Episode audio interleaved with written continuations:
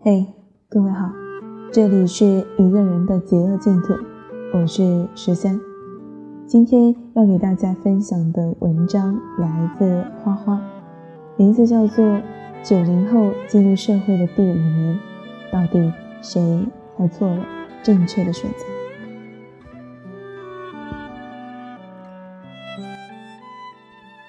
昨天深夜还在赶 case 的 Jessica 和写年终小结的小刘揉揉眼睛泡个面的时候，朋友圈同时被一篇余生50余款几何的文章刷屏。放下手机喝一口面汤的时候，小刘的眼镜起雾了，看着罗列在文中里的动辄2-3万的月收入，他不得不为自己感到心碎。毕业那年，他通过了据称1000进1的某岗位公务员考试，再靠家里远远近近的亲戚走动走动，留在了一个政府部门工作。现在工作第5年，这个月的收入是6000多块，支出呢？因为双11预算买的有点多，所以这个月还一些用一些，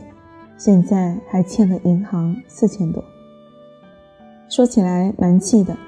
他双11当天晚上10点收到了马云爸爸金券发送的88,888到1588的红包，但是考虑到现在的卡都还不起了，就顺手关掉了。刚关掉就看到 Jessica 发朋友圈，说自己买了88,888的航天纪念钞，一转手套现1588，还是 Jessica 会来事儿。小刘想，钱啊就是越有越有。Jessica 大学的时候睡小刘的对床，毕业的时候也不去校招，也不考公务员，跟着创业的东川路男子职业技术学院的男朋友去混创业圈了，从此讲话都是 A 人 B 人天使人。创投资本大数据，朋友圈除了冷板帖就是和各路导师天使的合影，本职做什么不知道，感觉上至少兼职了6-7个公司的 HR， 结交了8-9个公司的创始人，人设是一个字面意思的孵化器名媛。这么想的时候， Jessica 打了一个喷嚏，擦，谁想我的？是创业咖啡店见到的油腻投资人，探探上加他的直男程序员，还是想带他发家致富走上巅峰的微商小姐姐呢？反正不是他那个名存实亡的开到第9个公众号，其中5个是借他的身份证开的，盈利模式依然是爸妈给钱的男朋友了。自己在图什么呢？现在毕业5年，跳槽6次，简历也不好看，存款也不好看，当年也去做公务员就好了。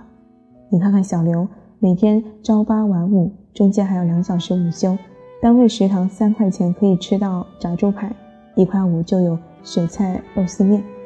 用不掉的卡还能换点大米牛奶精致油回家讨好爸妈，多么实惠。创业讲究打鸡血，可是时间长了鸡血也是要凉的，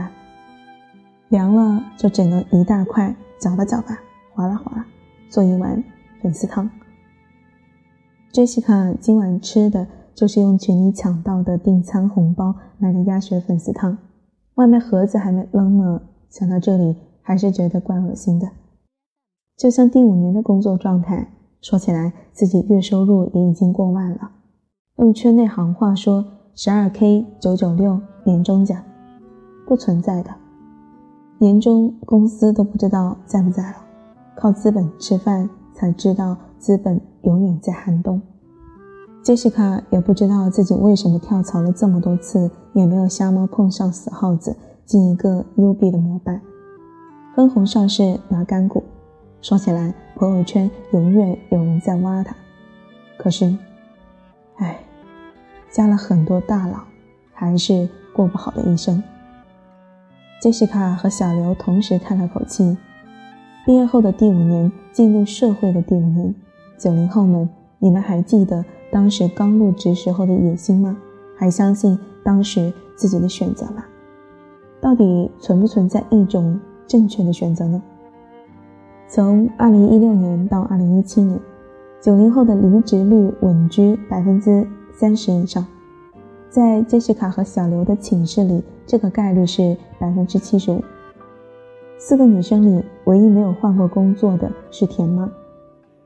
真难想象，我的 ID 还是100年不变的小妈小花花呀，竟然寝室同学的网名已经变成了田妈。田妈，她盐田妈妈，田妈。这和《相爱相亲》里那个接受主持人采访的时候说我叫月增式的小小阿婆有什么区别啊？大清已经亡了，现在的女性竟还以父之名，这是让女权斗士多么难以容忍的事情啊！可是据说现在的小学微信群里，所有人都齐刷刷把自己的名字改成某某妈妈，哪怕是密歇根大学博士毕业，写字楼里风姿绰约的张总、李总、Maggie 姐，在家长群斗法都请乖乖脱下高跟鞋。世上最甜蜜莫过于你的名字后缀妈妈，并且这完全不妨碍我喜欢孩子。大概是荷尔蒙作祟，从塞瓦党全屏蔽小孩子好可怕到每周乖乖看爸爸去哪，疯狂收集 Jasper 的表情包，也不过就是5年里的变化。继续说我们的朋友田妈，她是一天都没有参加工作过的。大学毕业，大家一起在散伙饭上鼻涕眼泪一大把的拼酒的时候，她已经眼神羞涩的婉拒，就着白开水服用叶酸了。等我们入职，第一个月的薪水还清了上个月的信用卡，剩下来的都给了她当份子钱。婚礼在一个小小的婚礼会所，表演环节她从高中开始弹起了男朋友亲情献上一首薛之谦的绅士，据说是定情曲目，她一个没绷住，哭得稀里哗啦。婆婆在下面拼命地给司仪打手势，意思意思差不多了。新娘子一直待在台上哭，像什么样子？于是煽情到一半，她就又在伴娘 Jessica 的搀扶下颤颤巍巍走下台。在苏州婚纱城的婚纱300块一套，并没有遮住硬度的功能，所以全场酒席倒也没有人劝酒，或者说什么早生贵子之类的场面话。婚礼结束才8点多，小刘和我去麦当劳2摊，小刘心不在焉，小刘当时就回去跟自己的男朋友分手了。她的男朋友也没有钱，甚至连在这种一价全韩小会所里摆20桌的底气也没有，靠男朋友家里吃饭，毕竟日子难过。小刘也不是物质，但90后从来没有受委屈的习惯。从头开始吧，更好的人前面等。可是再也没有更好的人了，连待选选项都寥寥无几。不是没想过吃回头草，但是直到5年后前男友来找她说一些含糊其辞的话，她才醒悟，兜兜转转仍然是你的故事，只有在林志玲和言承旭身上才是用来证明情比金坚的，追过最长的偶像剧。在他们这种普罗大众，就好比菜市场买大闸蟹，兜了一圈挑挑拣拣，还是跑回第一家。你看菜场要关门了，蟹也要下市了，虽然你的蟹也不是很胀，哥们儿，要不这样吧，算我关门生意好不啦？哪有那么多成长的甜蜜，凡人的爱情都是权力的游戏。寝室里还有一个女生是我，我的故事就不讲了吧，我的收入也不讲了吧，我的梦想除了简简单单的10万加，别无所求。感谢大家。今年是我们这批90后进入社会的第5年，其实才20几岁就开始回顾总结挺没劲的，哪怕在平均寿命才30-40岁的建国以前，还是可以允许30而立，老当益壮。鼓吹出名要趁早的主司奶奶张爱玲是1920年生的，写出经典之作《半生缘》的时候已经1951年，时年31岁。而同时期的作家苏青也是30岁左右离过一次婚，才开始写作自己最负盛名的《结婚10年》。再看近一些的人，那些80后们虽然登上历史舞台就已经经历了疯狂的弟子，说他们叛逆，说他们垮掉，但是他们被允许的一个空前漫长的迷茫期。而我们90后呢，要求我们早日财务自由。某事上说，比我们大2-3岁的人已经一捞一大把，收入3-5万，月供1-2万，依然浑身不舒服的优秀前辈。Jessica 吃完面，看完那篇文章，推送到朋友圈，评论：我大概不应该被生下来。继续做 case， 这个 case 做好，他准备休一个年假，去东南亚之类的小地方晒一晒自己阴雨天总是疼的老寒腿。其实人生还是有奔头的。小刘也吃完了面，继续在年终小结上写一些砥砺前行、加油苦干之类的话。如果这5年做一个总结，知道了这5年的变化，他们或是我们会改变当时的选择吗？或者会找到更好的选择吗？我没有办法给你选择，我自己也是故事中的人，看不到故事后几集的发展，也看不穿故事前几集的伏笔。对于生活，谁不是这样呢？一会儿是旁观者，一会儿是局内人。对了，这期其实是推荐电影给大家看的，长话短说吧。我们推荐的是《我的黑色超短裙》，讲的也是4个女生的故事。同样是4个女生的故事，不是《海街日记》那种宁静治愈，也不是《Sex and the City》那样阴相并影。当然啦，根本不是《欢乐颂》那种不讲道理的鱼翅粉丝配可乐煎饼的奇怪混搭。故事的开篇，他们大学毕业；故事的结尾，他们各奔前程。一个人当明星，谈谈恋爱泡泡夜店就能名利双收，成功来得太轻松，然后爆出八卦纵判千里。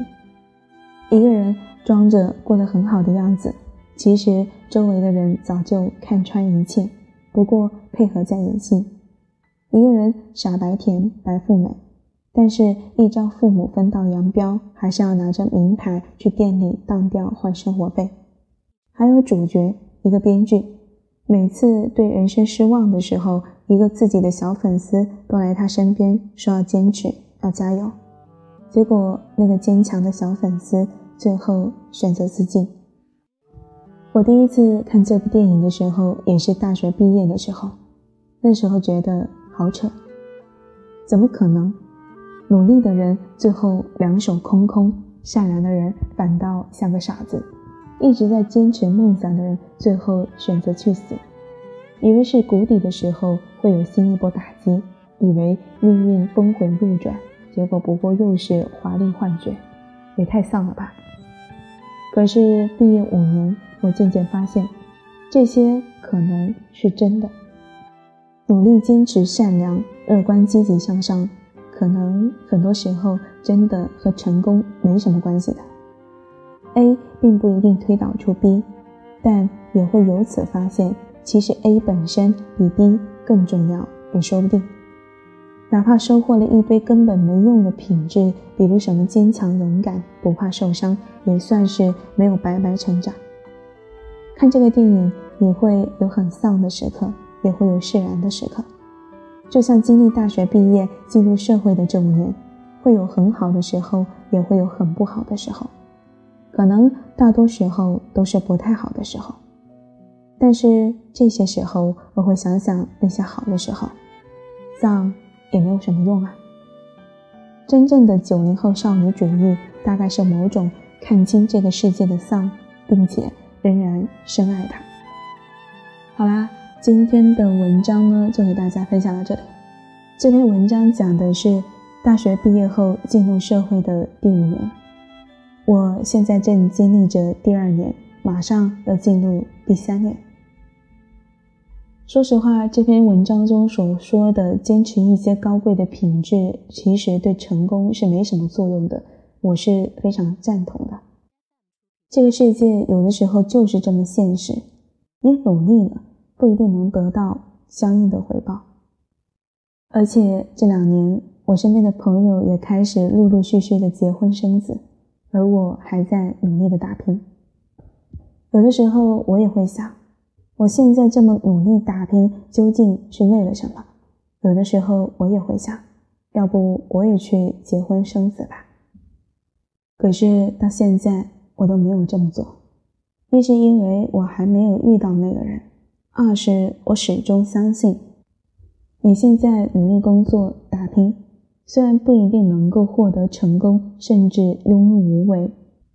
但是这些努力的时光会赋予你其他的一些东西，这些东西也是弥足珍贵的。好啦，今天的自说自话就到这里了，虽然有点长，但真的是我真实的感受。接下来给大家分享一首歌曲，名字叫做《才华有限公司》，希望大家能够凭着自己的才华和能力，在职场上获得自己想要的东西。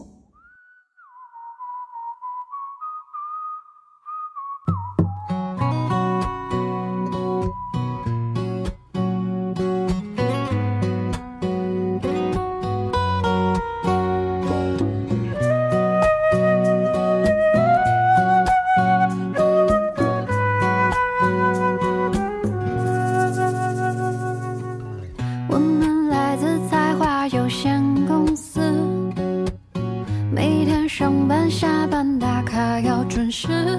老板承诺年底加薪升职，有几个同事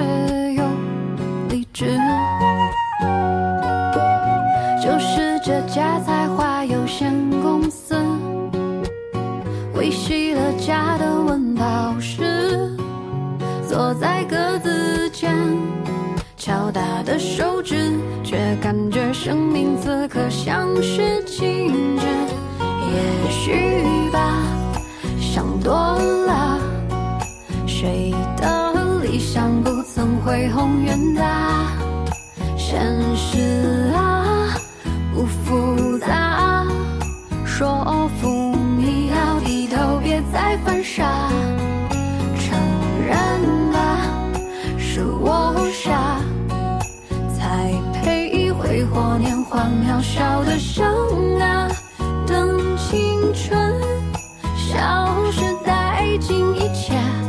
才说如果当时的胡话兑现多好啊。